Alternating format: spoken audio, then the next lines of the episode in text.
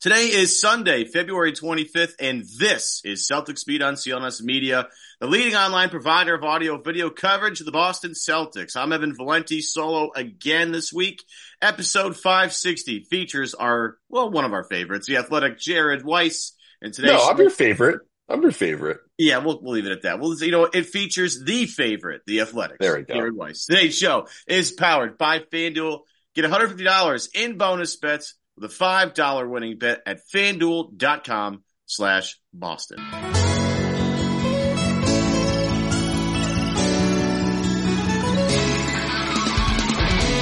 Welcome inside Celtics Speed, everybody. Evan Valenti back with you again this week. Adam Kaufman will be back next week. Uh, you know, sometimes when you have children, things come up, important things come up. Going to see them win the championship, that's really important stuff. So a uh, a good luck to the Kaufman family.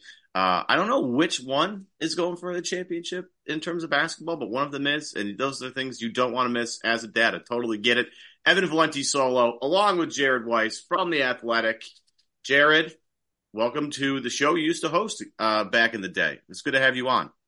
Can I technically be a co-host today since there's only two of us? Sure. Ka- Ka- I think Kaufman was only rooting for his kid to make the championship game just so he could avoid having to do the job this weekend. I'm pretty Probably. sure that's what happened here. We'll, we'll we'll make you the co-host on the show. That's not going to be an issue. We'll send you the check in the mail. Not going to be a problem. That's all, it, that's all I want. I want an actual physical check mailed to me like yeah. It's nineteen ninety-eight. I love it. Yeah, yeah, right. We're not doing not doing Cash App. We're not doing Venmo. We're gonna legitimately put a we're gonna put a check in an envelope, put a stamp on it, and we're gonna put it in the mail, and it's gonna get to you in just a few days.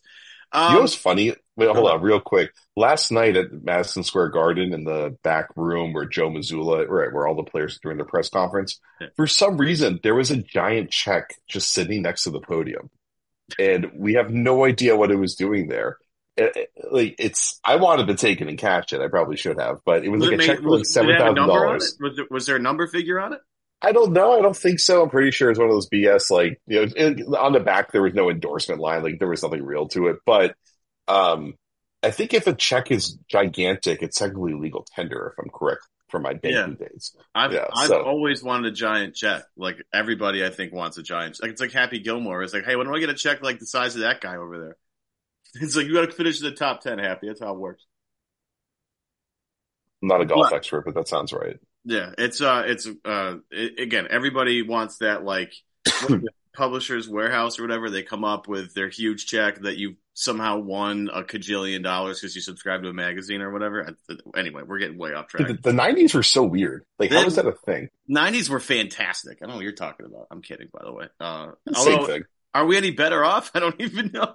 Just... No, the nineties. The nineties were the only good decade in American history. Every other one has been marred by war. Yeah, that's fair. It's, yeah, no, no, no, no. Well, that's a subject for a different podcast. And I feel like and now we're at war with the narratives about the Celtics. Well, we are. There you go. What a transition! And because we're going to get to one of those later, uh, later on in the show. Uh, as we discuss uh, the M V P candidacy potentially of Jayson Tatum. And, I, and I'm not going to get too into the weeds on that because everybody spent a cajillion hours on that this week. But there, I think there's a unique part of it that Jared has outlined for us in a really great piece he wrote for The Athletic this week. But we'll get to that shortly because we're coming off a, a, a win at the Knicks at Madison Square Garden, one sixteen to one oh two. Uh, Celtics take out an undermanned uh, Knicks team. Shot the lights out. I think at one point, what was in the third quarter, they were eight of ten from three. It was just like, okay, this is just going to – it's just not going to be the Knicks' night tonight with the way this is going. But one of the things that I, I do think we can discuss about this game is one of the – I talked about this with Brian Baer on his podcast uh, about a month ago. And he asked me what team I – I guess I'm afraid of the most. And at the time, the Knicks were playing extremely well. He just got O G Anunoby. Um, you know, their net rating for the month of J- January was like ridiculous. I forget. It was like plus twenty-one or something like that. It was an outrageous run for the Knicks that month. How was that possible? Yeah, it was, it was, I don't remember the number exactly, but I remember being like, holy, holy cow, it's a little nuts. And then, you know, as everything happens, like the Knicks just, everything falls apart. They're missing a couple of guys. But one of the things is I like this Knicks team just as a basketball fan. Because they play tough every night. They might not be the most talented team every single night. They're going to play teams that are better than them. But they abs- absolutely compete for all forty-eight minutes. And that's the thing for me between the physicality in New York, their offensive rebounding, and just the fact that Tibbs is, is always got some team playing a little bit of, uh, you know, ahead of their skis, so to speak. Can you, after a game like last night, and again, the Celtics blew it out, open in the fourth quarter. They were up twenty at one point, so it wasn't a complete, you know, um, like tightly contested contest with the entire thing. But there's anything from last night that you can take away as like, hey, like if I'm the Celtics, I'm worried about X, or I'm worried about Y, or worried about Z. I'm the Celtics. I'm worried that I'm so good that it's not going to be fun when I sweep my way to the championship. There you go. Um, you know wow. What's funny? I mean, no, I'm joking, but what's funny is I was thinking about it was last night a close game because the Celtics win games so handily nowadays that we don't we don't see a lot of games go down to the wire. Like there aren't a lot of crunch times. It feels like it's been a while. I don't know. Maybe it's just the All-Star break and then Chicago. Similar game of like it was close, I think, at halftime, right? They were down at halftime and then killed it in the third quarter. Same formula here again. The Celtics have been so good in second halves lately that we haven't really seen them get tested a lot. And I think malaise is the one thing that can creep up on them. I mean, obviously injuries, but like we can say that about every team. It's not that the universal thing, like whatever.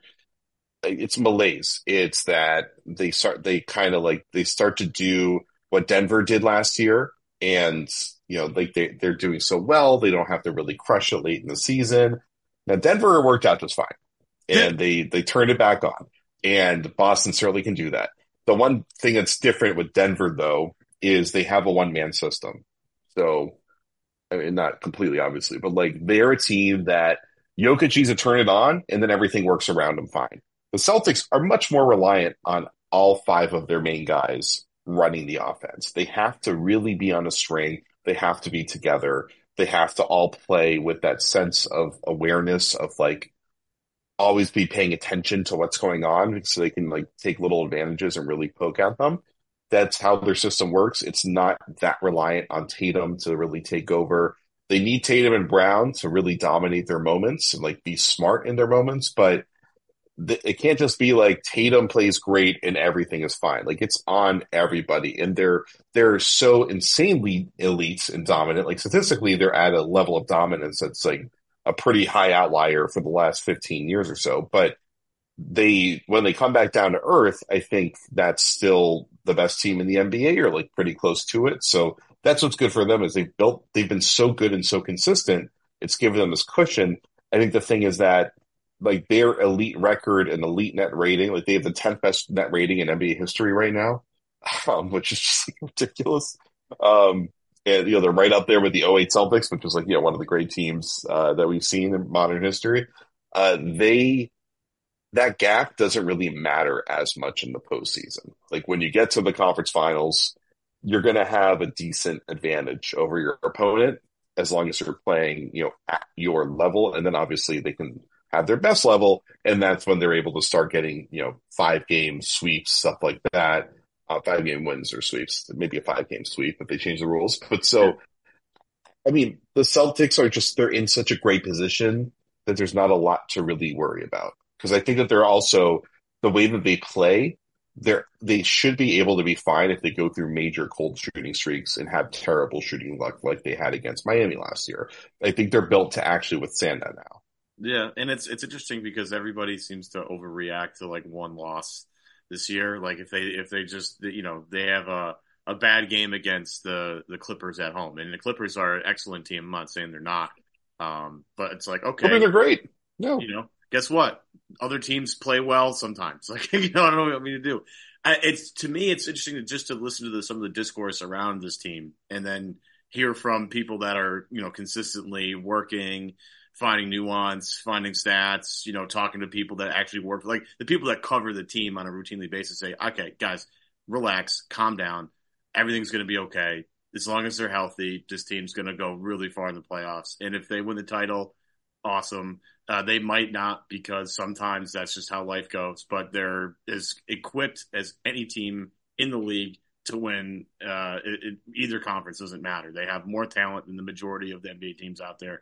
And so I find it interesting because, like, the Knicks are a team that plays, you know, again, I, as I said, head of their skis. You have a Bucks team that's starting to figure things out right now. You have, uh, in the Eastern Conference, a team with Philadelphia who is Also banged up and has a, a really excellent player. You know, we'll find out if he actually plays in the end in Joel Embiid.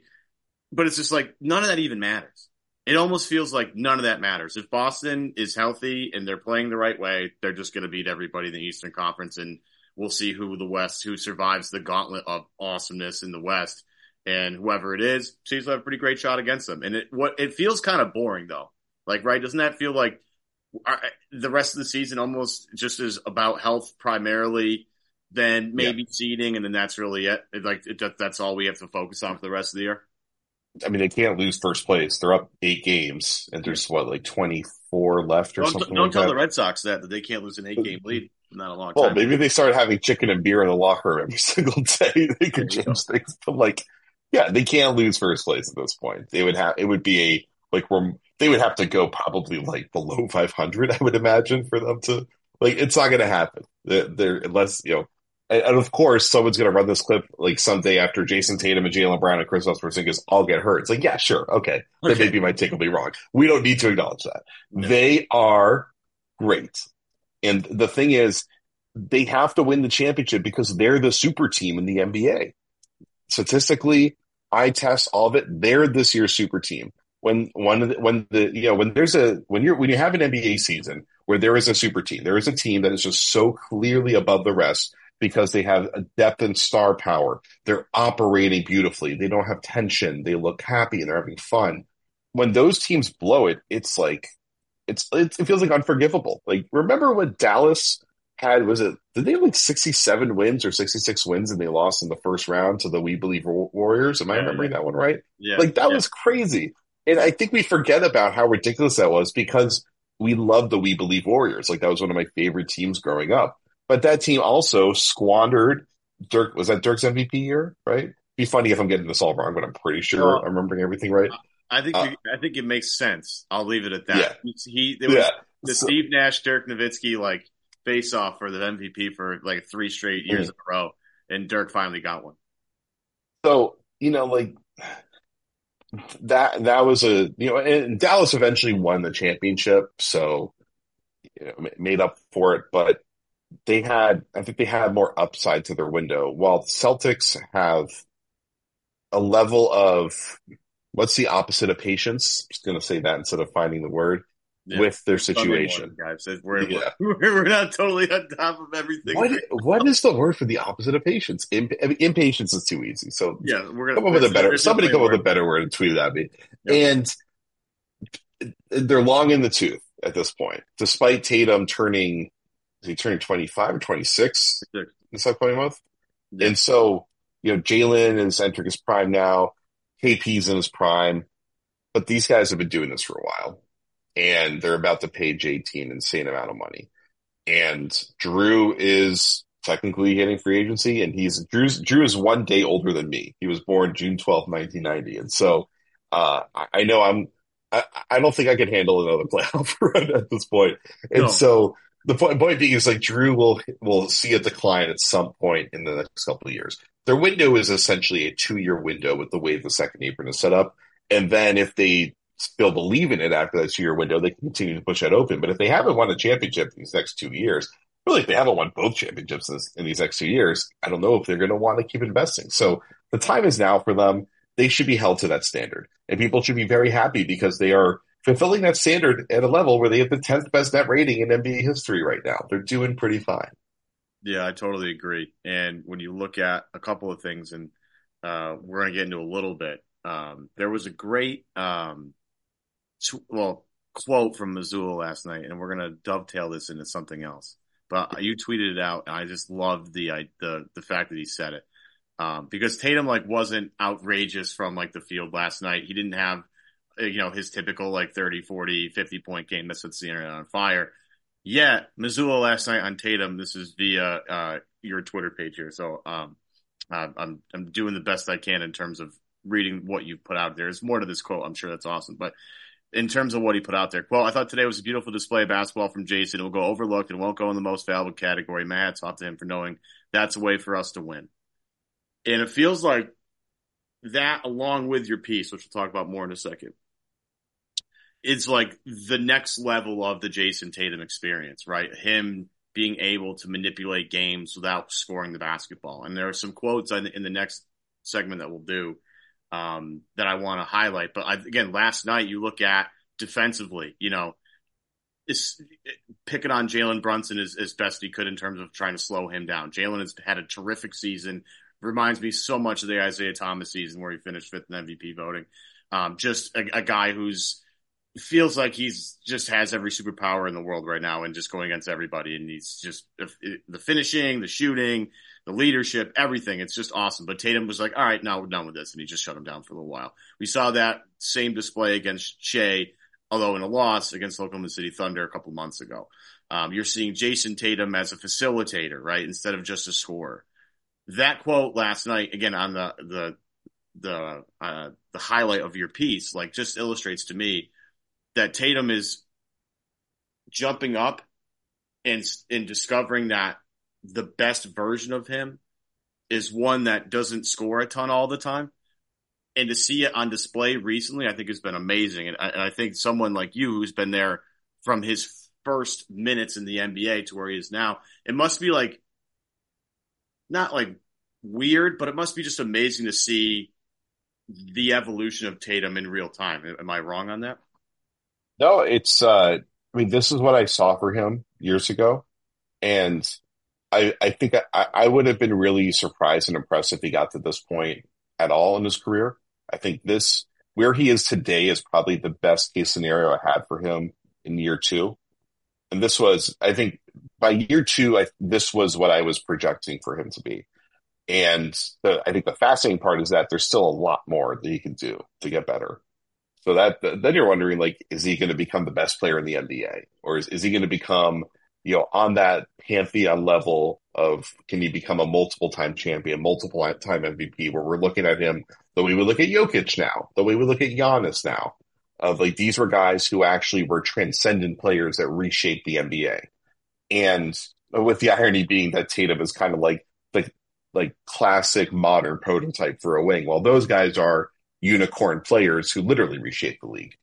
Tatum, yeah, I, I really like that quote from Joe because it illustrates both why Tatum won't win M V P and why Tatum is the M V P, is a Finals M V P player now, and is different than where he was two years ago. And you know, you alluded to it. He and I sat down at All-Star break, and we had a conversation that I thought was really fascinating about just how he is. Change the way that he views himself and the way that he views the sport and how it correlates to winning. And with him, the reason why he won't win M V P is because a night like this one against the Knicks, where he was a great playmaker and just did a great job of reading the game and bringing the game what it needs, he didn't put up a triple-double the way that Jokic does every night, including on those kind of games. Or the way Shea does, where like Shea still is putting up insane numbers, even on the nights where he's taking a step back and being facilitator. Because of the team that Tatum's on, he is he's not going to be putting those numbers up. Um, his potential assists, his secondary assists are very, very good. They're, you know, they're up there in, I think, you know, pretty close to that stratosphere of where the other top playmaking wings are. It's not going to be like with Doncic and Jokic, who are, you know, the best point guards in the N B A, who, and it's a heliocentric offense that runs to them. Just like the opportunity and usage they have is just through the roof. And Tatum couldn't run that kind of system. Like, they're better individually. And I don't really know how you, like, I don't know how you balance the Jokic and Doncic are better individually and they therefore do more individually. So they're more valuable with like Tatum doesn't do those things, but he does other things better than they do. And the role doesn't call for him to do it. But it's like, I guess at the end of the day, if the role doesn't call for you to do it, the role doesn't call for you to do it. And therefore he's not going to be M V P. But that doesn't matter. Like, if, if Tatum wins a championship, he will probably win M V P at some point in his career. Like, that's probably going to happen. Um, I don't think it matters to validate him anyway. And frankly, ever since he got to the league, he and I think I had this first conversation with him about it when he was like twenty. It was always about the championship. And he, what I think what made it feel believable was he never. He never pretended like he didn't care about being famous and being a star and being the face of the league and all that kind of stuff. And he still cares about that. But it, I think that's truly secondary to winning, piling up rings, chasing rings, trying to chase Kobe's count and M J's count and all that kind of stuff. I think that he, you know, people were so, used to be so obsessed with him emulating Kobe. I think what he emulated was Kobe's success and, and winning and the rings and that image of Kobe holding the Larry O'Brien trophy with the Jeff Hamilton jacket on in the shower. Like, yeah. That's the thing that he chased. He chases that moment. And if you know, if you knew Kobe, um, which I, I barely knew Kobe, but I knew a lot of, I, I knew a lot of people that knew him very well and still and talk about him to this day because they were so impacted by him. And they like, like his legacy and what he imparted upon people was the value of winning and the value of leading a great champion and being a part of that. And even though I think, especially in Boston, he was, because a lot of Boston fans obviously did not like Kobe Bryant for many reasons, many of them were valid. Um, they, they, they're biased against him and they look at him as the ball hog that he certainly was for a long time. And I, I didn't like Kobe that much when I was really young and I grew up a Celtics fan. I used to be a Celtics fan before I became a journalist. And I thought Kobe was a ball hog. I didn't really like his game. And then I watched the way that he evolved with Pau Gasol, and I was like, "Oh, okay. Like this is this is like peak basketball. Like this is this is the dream wing in the N B A." It reminded me a lot of what I loved about M J when I was a little kid. And I think Tatum is finally embracing that. And I think he's becoming what Kobe became when they had that second championship run, where he really looks at the game as he's trying to control the game and control all other nine people on the floor. And it's for creating winning rather than just scoring himself. And that's when Kobe was truly great. And that's when Kobe won multiple championships leading the team himself. And I think that Tatum has now gone through that evolution of like, he's no longer partnered with another great player like he was when he was younger. And that's when Kobe got those wins with Shaq. It's like now he has gone through all that, seen through all that, and he's understanding how do I do it myself in a leadership position with a bunch of other great players. Three, two, one. Quick break with Jared, or from Jared, I should say. To tell you, today's show is brought to you by FanDuel. Get buckets with your first bet on FanDuel, America's number one sportsbook, because right now new customers get one hundred fifty bucks in bonus bets with any winning five dollar bets. one hundred fifty bucks if your bet wins. Now, I've been trying to give you guys easy winners. Here's another one today, just to tell you, if you listen to this on Sunday, when this comes out, Cavs playing the Wizards today.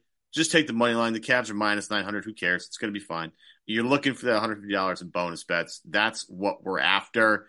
So make sure you score very easily by betting on the Cleveland Cavaliers. Or just look for those easy money lines. Like even like, you know, anytime, any, basically anytime anybody plays the Wizards, take them. The Spurs, take the other team. The Hornets, unless they're playing the Blazers like they are on Sunday, take the, like just to get the one hundred fifty bucks in bonus bets. Like that's that's what you're looking for. Just real quick, easy, painless. Get those buck fifty and, and rush right back into FanDuel and use the one hundred fifty dollars to win yourself some more money. And you can bet all your favorite N B A players and teams with quick bets, live games, save game parlays, exclusive props, and more.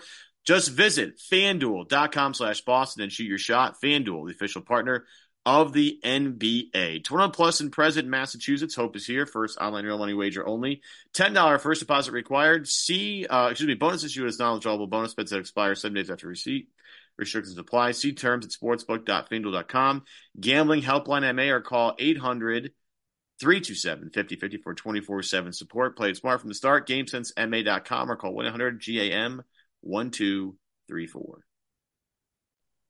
Yeah, there's some stuff in that piece that I really liked about how he thinks the game, right? That was, there was one in there. It's like, hey, you know, I was just playing the game and not real, like I, I'm paraphrasing here, but I was playing the game and I was just not really thinking about how it, it impacts everybody else on the floor. Like how you said, how he could impact the nine other players on the floor. He's thinking the game. He thinks about how, you know, it, he, him drawing a double team, getting it to Derek or getting it to Jrue, to get to a wide open shooter is always going to be good for this team. And he talked about the fact that he understands now that the ball will find him. You know, it's, it's the way the basketball works. Like he's, Jay- I've been saying this for a while. He's Jason, like, dude, you're Jayson Tatum. Like at the end of the shot clock, if things aren't going well, you're just going to get the ball because everybody trusts you to do something with it uh, better than that they can. You know what I mean? So it's not like the ball's not going to come back and find Jayson Tatum, but the trust in the teammates to always make the right play. You know, you know, having that reliance on the guy to your right and the guy to your left and the guy in the corner, this, and trusting the spacing and trusting the coaching and trusting everything that you've been put in a situation to succeed. And that's the stuff that I look for in terms of trying to figure out if I really believe this guy's like the face of a team or not. That's going to, again, I'm not talking like, you know, a Bradley Beal, the face of the Washington Wizards here. I'm talking about someone who's going to lead a team. And I'm not trying to take shots at Bradley Beal, but like there is a difference between leading the Wizards and leading, leading the team to the, you know, to the N B A Finals. No, that I team was terrible. What? That team was terrible. It's fine. Yeah, they're awful. Yeah, right. Anyway, uh, it, it's it's about the maturity, right? The, the the fact that he understands that his impact can be in a multitude of different ways. You have to score thirty, forty, fifty points a game. And that, for me, along with the Ruffles thing, the Ruffles anecdote at the beginning of the story where he talks about going to the gas station and finding the bag of Ruffles with his face on it and buying that, like that must be a fun experience for the cashier. Uh, other than that, I thought the most illuminating part of the piece was was the fact that it just seems like he gets it. You know, like yeah, he everybody's it. been he waiting it. for Jayson to to take this leap or whatever. And, and, and you know, he talks about maybe it being fair versus unfair that he's viewed a certain type of way by the national landscape. It is what it is. But at the same time, like, I'm looking at that piece, and I, it was a great job, by the way. Um, at, like, like this is a guy who's finally understanding everything that comes with being the face of a franchise, the face of the N B A, of a team that's trying to and has a good shot to win titles. Like, he's embracing everything it needs to be about that person, and, and I think it beautifully highlighted in your story. You know, I, I heard him get asked a couple times because he did he did a couple interviews, right? I think one was with, with Malika uh, yeah, Andrews. It was like right after, was that after like the, the celebrity game? It was like within that time frame. Yeah, when I yeah, I did not watch that game, believe it or not. No, uh, just like I was just like Joe Mazzulla. I was I was forced to watch the other things because I was there, but I barely I barely watched the All-Star game. I was really busy working on another story, um, and I didn't miss much. The I think in that interview was that the one where he said something like think about talking about thinking he's the best player in the world, mm-hmm. kind of thing. Mm-hmm. And I, I've heard a few people ask him about it since and talk about it, bring his talking points. I don't think he said, I'm the best player in the N B A right now, and I'm better than the other guys. I think he was saying that my mindset is I come out there thinking I'm the best player in the world when I take the court, which is something he has said multiple times over the last couple of years. It's not a new thing. And he's talking about his frame of thinking there. I don't think he's saying, like, I'm looking at the other people. I'm saying, like, I'm a better M V P candidate than this guy and that guy. He, and I think his conversation with me and the comments he had when we asked him about it in Chicago after that game, the first game back from All-Star break, he was like very clearly saying, these other guys are amazing. He understands, obviously, he's not better than Jokic. Like, I'm pretty sure he knows that. I think everybody knows that. I think Giannis is the only player right now that can really try to hold the candle to that, and obviously Embiid when he's healthy. Like, those guys are on their own tier right now, the way that they've been playing these last few years, and that's why they've won the M V Ps. And he understands that, but he still thinks he can beat those guys. And that's the key. And that's, I think, I think that's what people need to understand when he talks about being top five, all this kind of stuff. He's thinking from the frame of winning a basketball game and not about whether you dissect their games individually and determine who has the higher E P M and who's contributing more. It's like, you can't beat Jokic in that regard. Like, it's Jokic. Giannis, you can't beat him in that regard. He scores forty points, he gets fifteen rebounds, and he's the best defender in the N B A a lot of the time. It's like Tatum. Tatum can do so much of what Giannis can do as far as impacting on both ends of the floor, but he's still not like Giannis. Like, Giannis is a seven-foot monster who just can destroy people whenever he wants to. And Tatum knows he can't quite do that, and it's not his game. And I think the important thing for Tatum is understanding, I'm not a seven-footer that can jump over the top of everybody. So I need to be smart about when I choose my spots. And it's not – winning basketball isn't about, like, I can just do whatever I want in the most important moment. It's about I can make the best decision in the most important moment. And I think generally over time in the N B A, that wins you the championship. And there's been lots of times in N B A history, especially when it's guys like M J and LeBron, where they didn't have a good decision to make, and so they just did the unthinkable. And, you know, obviously Steph does that too. And I think the best of the best always do that. And that's maybe what will separate Tatum from being a GOAT tier player like an M J, LeBron, Steph, you know, these guys, maybe Jokic and Giannis could get there one day, but I don't know if they'll quite do that. But like, that's fine. He doesn't have to be in that tier to still be one of the best because of the team that they have around him. Yeah, isn't that refreshing? He doesn't have to be the greatest player of all time to, to just yeah. win games and, and, and win an N B A title. Uh, and that's because but I do think he. I think he would love that though. Like, let's not, let's not get it wrong. I think he would love that, but I don't think it's what he's yeah. talking about when he talks about these things. Yeah, and it's also like he's had an, a, an unbelievable run of success in his life. Right, this has been an insane ride. Life is going well. Yeah, when the minute he got in to right now, they've always been, you know, not either elite or near the top or in the Eastern Conference Final. Like, they've just always won. And there's something that needs to be said for that. A, the fact that they just continue to win games deep into the playoffs, you know, and, and again, I'll never forget the feeling I had going against LeBron in game seven of just like, hey, like, this is house money right now. Like, who cares? Like, this has been such a great year and a fun time. Like, I do not care if they win this game. And now there's just different expectations, and with the way that things have gone and the team building, and now here's Porzingis and here's Jrue Holiday, and like, yeah, they're stacked. Like you said before in the show, like, this team has to win the title. Otherwise, like, it's just a complete failure. And, and they have Sam Hauser. That, Sam Hauser, right? And, and Peyton Pritchard, you know. Um, bench guys are important too. But it's like the, the maturation of him to, to just understand the flow of the game, right? To understand, you know, J B, you know, he starts the game. He's like the same way he's been starting the game since he came to the league. He likes to make his impact right away. His presence felt in the first quarter. You know, K P also very similar in that regard. I need to do the best I can to get them going to make sure they feel comfortable in the game. And then, you know, I'll wait out my time and, and figure out what when my perfect time is to strike. Like that's, that's this, the, that's the, like the LeBron thing that LeBron figured out. And I'm not saying Tatum's going to be LeBron. I'm not saying that. But you can emulate some of the things that he does in his style of play. Like, I'll never forget the, the just the backlash. This is going to be a little little further back for some people. I know you remember this one. I forget the team they were playing. It might have been Golden State, where LeBron had the ball in the top of the key, drove to the basket, but instead trying to get the foul, he threw out to Kyle Korver in the corner, the, one of the greatest three-point shooters in the history of basketball. And Korver missed the shot. And everybody gave LeBron a hard time because he passed instead of took the shot. So but, stupid. No, so that dumb. was – That was in the at the time, and even now, and many years later, was the right play one hundred percent of the time. He just missed the shot.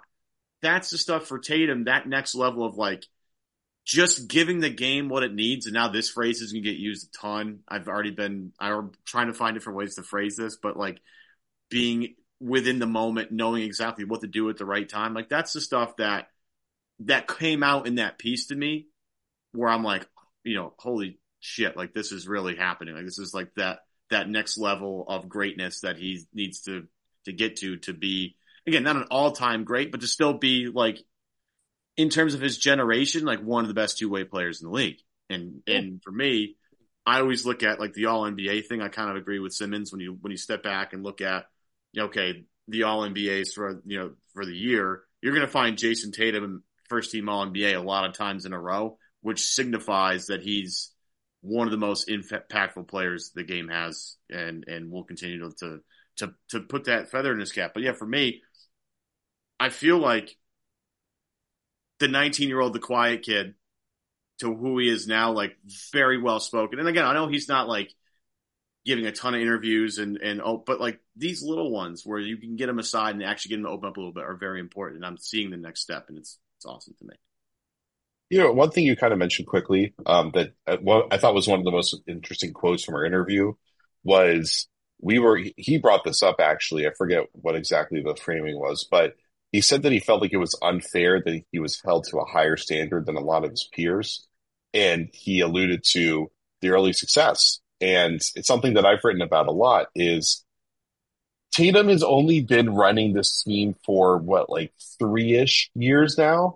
Basically, I guess, like, the bubble was kind of when that really started because Kemba, like, his, his health had fallen off. So it was really on J T at that point. Mm-hmm. And it's just fascinating because he's been in the league for seven years now, I feel like. So it's really been about three ish. Maybe this is the fourth year where he's been, like, in a real driver's seat.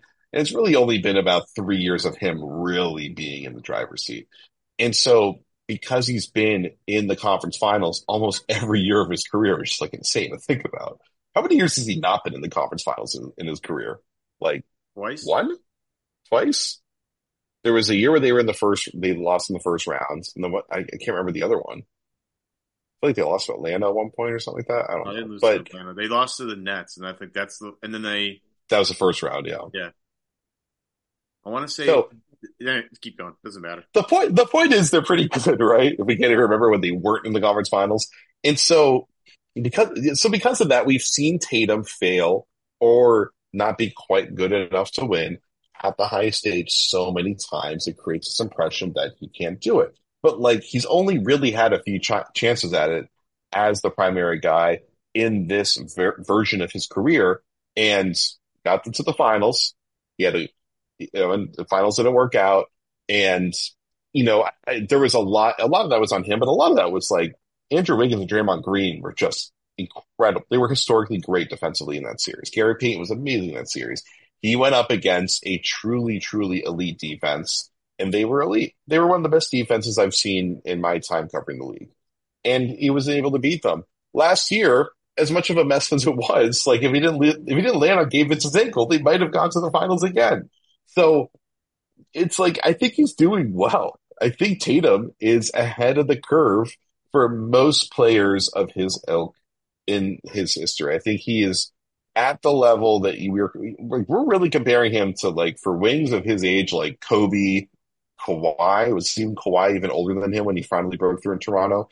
Um, you know, I, I probably I wouldn't. I, I guess LeBron. I don't know. LeBron was just so far beyond anybody at his age. Yeah. Um, you know, it's like it takes guys seven years to win a championship. Usually, I think that's how it went for LeBron. I think it's how it went for M J. Um, and it, it's, it's different like everybody because but D. Wade. Like D. Wade was yeah. like on a young D. Again, if anybody is is like. not young enough to remember or not old enough to remember how good young D-, D Wade was, like, just go watch film, man. He was unbelievable and a complete assassin. But to your point, yeah. like, he's the only one of the the slew of guys you mentioned that has a ring before the age of twenty-six. Like Curry, Clay, K D, LeBron, all those guys. None of them have a ring before they were twenty-five. It's, it's, It's okay that Tatum hasn't won a title yet. Like, it's okay. Yeah. But I cut you off. I, no, it's fine. And I, I think it also, we, we get so fixated on J T, we also have to include Jalen in the conversation. Like, Jalen is also great. And I think that was one important thing that probably got overlooked from all the coverage that I saw of our interview was uh, like J T really acknowledging how important Jalen is for him and how Jalen's style of play and his mindset allowed Jayson to to be, have his, and it's, you know, we don't really like the, the Jay's narrative thing of like can they fit together, like that's that's gone now, thankfully, because I always I always rallied against it. I always thought it was ridiculous because of this. Really, is that people would people would see the way their games would overlap in like the late fourth quarter. But they also they wouldn't really consider how their games complemented each other over the course of the first forty-four minutes of a game. And I think this team just didn't have a crunch time offense that worked for the players that they had, and now they do. So now you just don't really see this be an issue at all. Like, they don't really – and also it's like they've had enough time and they've matured and grown as individuals, skill set-wise, mentality-wise, all that. They're now at the point that they can actually play together and actually, like, be comfortable with it. And I don't know if it's just like that their egos have dropped or they just understand like what it takes to actually be successful and be sustainable and make and like embracing making their lives easy. And I think that's been a big theme this year is like they're embracing making their lives easy because they have so much responsibility. But you're seeing now that they actually probably are the ideal pairing together. You probably would prefer to have these two guys together because of how fire and ice their different mindsets are. And so, you know, J- Jayson is is reliant on Jalen and Jalen's reliant on Jayson. And I don't think either of them could be as good without each other. Wow, isn't that refreshing? Because it's like one of these things that we've talked about for a cajillion years, it feels like. It's like, oh, you got to split them up. It's like, no, that's always been dumb. no matter how many times you say it, it's, it's, it's still going to be dumb. I do want to switch gears a little bit as we wrap up here uh, with something that you kind of teased in your, our text messaging to each other when we were talking about what we're going to outline the show with. And I know you have a piece coming out tomorrow, so I don't want you to actually go super deep into this because I want people to read your piece at The Athletic. I believe I, as I, I watched a, a, a Shane Gillis uh, skit this morning on YouTube, and I had an Athletic uh, ad before my video started. I believe it's of what's one hundred seventy-nine dollars per month right now for The Athletic. By the way, everybody might want to. Is that what it is? That sounds right. That's actually yeah. that's really cheap. I'm surprised it's that cheap, but yeah, pretty good deal. Everybody hop on, on it. it. Hop on, on it. On my story on Monday. You can you can you can catch this uh, you can catch this great story coming out by Jared. You teased a um, an idea about the way Joe sees basketball. Let's say very vague because I don't want to tease the actual story, but go ahead. Um, I just want to know a little bit about what you mean by that. Like, is there some? Are we? Is everybody? Because everybody everybody likes to give Joe a hard time, like, it, it, like like he's some scrub coach or something like that, and it drives me nuts. It's like no. He's won one hundred games, yes, because he had a lot of talent, no question. But he also maybe maybe knows a little bit about the game of basketball. So you you mentioned it slightly in this text, and I don't want you to go too far into it because I do want people to read this story because I'm sure it's going to be incredible, and you have perked my interest. But for the for those of us out there that want a little taste, what do you what do you mean about that?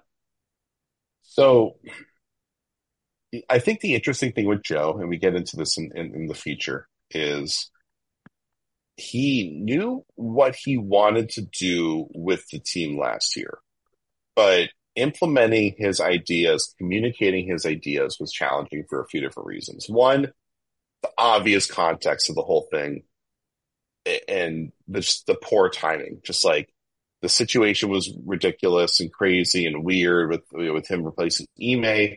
And then also just like it was so soon and it happened, you know, right when the season started. So we didn't have the time to implement it the way he wanted to. He was already into like handling the season mode.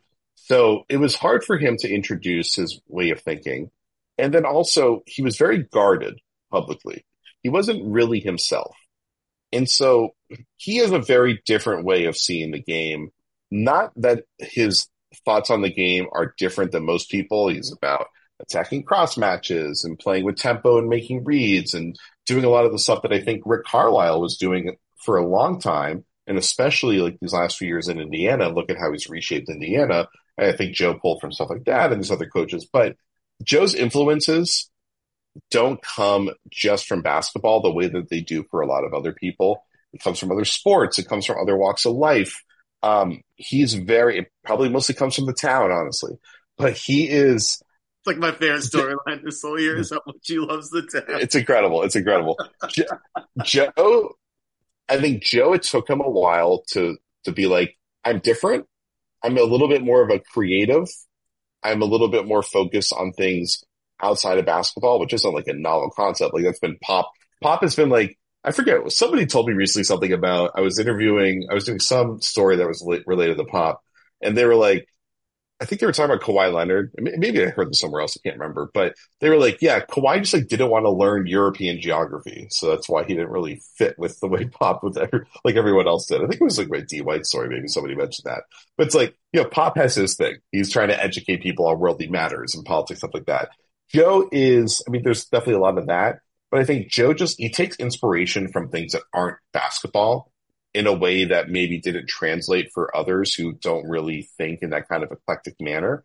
And it's really, that vision has like really come through this year. I think he's done a better job explaining his rationale this year than he did last year, even though it hasn't changed dramatically. A lot of that is that he's just not, he's not defensive and he doesn't feel guarded. He doesn't feel like he's kind of fighting to establish himself. Like he's established now. And the irony being that he wasn't, I didn't think he was doing that great, great of a job coaching the team up until like the last three games of the conference finals last year, where he started doing all these things. I'm literally like hitting people up. I'm like, hey, he's like, this is different, right? He's changing there. And they're like, yeah, I can't believe he's like suddenly choosing now to start doing these things the way that we all like. And it's not that they're right. It's that we all agree this is probably the way that they, or most of us agree it's probably the way it should be done. But I think once he kept the job and he didn't get fired, then it was like, okay, they believe in him. This was like kind of the worst case scenario and he got through it. So now that gave him a level to settle into. And you're just seeing the way he settled into it, and you're seeing the way his personality comes out. And so this story, it's going to dive into both his personality and his inspirations and how he's found a way to bring that into the Celtics team and look at the results that we're getting. The one thing I loved in that was the fact that he draws from other sports to, to you know, impact his coaching. And the first thing that popped in my head was, I, be, I believe it was like maybe the first or second year, but I'm pretty sure Spoelstra talked about trying to emulate the Oregon Ducks in terms of like getting out in space and in transition, and how effortlessly, when Chip Kelly was the head coach of Oregon, how effortlessly and how easily Oregon could make you look silly by just having so much speed in the field and spreading you out as far as humanly possible, that guys were just running amok on teams in the Pac twelve or Pac ten or whatever it was back when Chip Kelly was coaching Oregon. And he wanted to emulate that in transition with, with the, with the Miami Heat team, with LeBron, Wade, and Bosh. And I remember thinking, that's pretty different. That's pretty cool. That's pretty unique. And you look, you think about Belichick, right? Belichick's always taking not just, you know, plays or concepts from other teams, whether it's pro or whether it's college. It's also openly admitted the impact of like lacrosse on, on like his life, and how, how big, uh, that sport in terms of, you know, getting up and down and setting things up certain ways, like how that can be different. Like I, I love hearing that stuff, because if you're so, so like one track minded, you're not going to be able to adapt and evolve over time. Like if you do the same stuff over and over and over and over and over again, teams are going to pick up on that. And then you're going to have nothing else to go to. I love the fact that Joe draws inspiration from other places, including the town, but from other other things, whether it's jujitsu. Like for me, I did martial arts for twelve years and took jujitsu a little bit, not a ton of it. I did mostly stand up, but like I I can't believe that more just athletes in general don't do that kind of stuff to understand like leverage and manipulation and how you can use someone's weight against them. Like another, like that's like football. I don't understand how every like defensive end. Like Chandler Jones was my like my classic example of this. Like Chandler with his brother John, I'm sure knew how to use weight and leverage more than most guys uh, that played defensive end, just because of that that martial arts background. So like I, I do think it's good that Joe draws inspiration. What's I I, I don't want to get too far into this because I don't want to spoil anything, but I do have like a cajillion questions about what you mean by that in terms of like what's the weirdest place he draws inspiration from? Can you can you give us that little nugget? Oh, that's interesting. Um, hmm. I don't even know how to answer that question. That's all right. I I, I don't a... think that's. I mean, I feel like probably Jeremy Renner in the town would be the answer to that question. That's awesome. I th- I think there's a great story, or maybe it's a podcast, or you know maybe and, and this is maybe for somebody else to do. Like I want like maybe Simmons to do rewatchables of the town, but with like Joe Mazzulla. It just happened. That would be incredible. Like I that would, would be amazing. I would. It's like him, Russillo, and Joe Mazzulla breaking down the town. I would, I would die. I would love that more than anything else. Um, but to to to go back to Joe's evolution, just very briefly, you saw that a lot in one in the J J Redick interview at the beginning of the season. Like he just yeah, yeah. he looked way more comfortable talking about being a coach and all the stuff that didn't work last year because he didn't know what to do. It was his first year on the job. And so like once I heard that interview with J J, I thought it was really awesome, but I got to learn a little bit more about like Joe's personality. Um, and I, I, I can't wait for this, this, this, this piece to drop. Jared, please tag everything where people can find you. Um, especially this story coming up tomorrow. Thank you. Yeah. Read me on The Athletic and follow me on social, Jared Weiss, M B A. That's it. My man, Jared Weiss, the former host of the show, co-host for today. Appreciate your time. Make sure you subscribe to The Athletic. Again, Jared at Jared Weiss, M B A on Twitter or on X, whatever the hell we call it now. Uh, shout out to all you guys. Make sure you subscribe and follow me and follow this show on iTunes, on Spotify, on YouTube, all the places you can find us. Adam Kaufman will be back next, be back next week. Appreciate it. Thank you, Jared. Thanks for hanging out.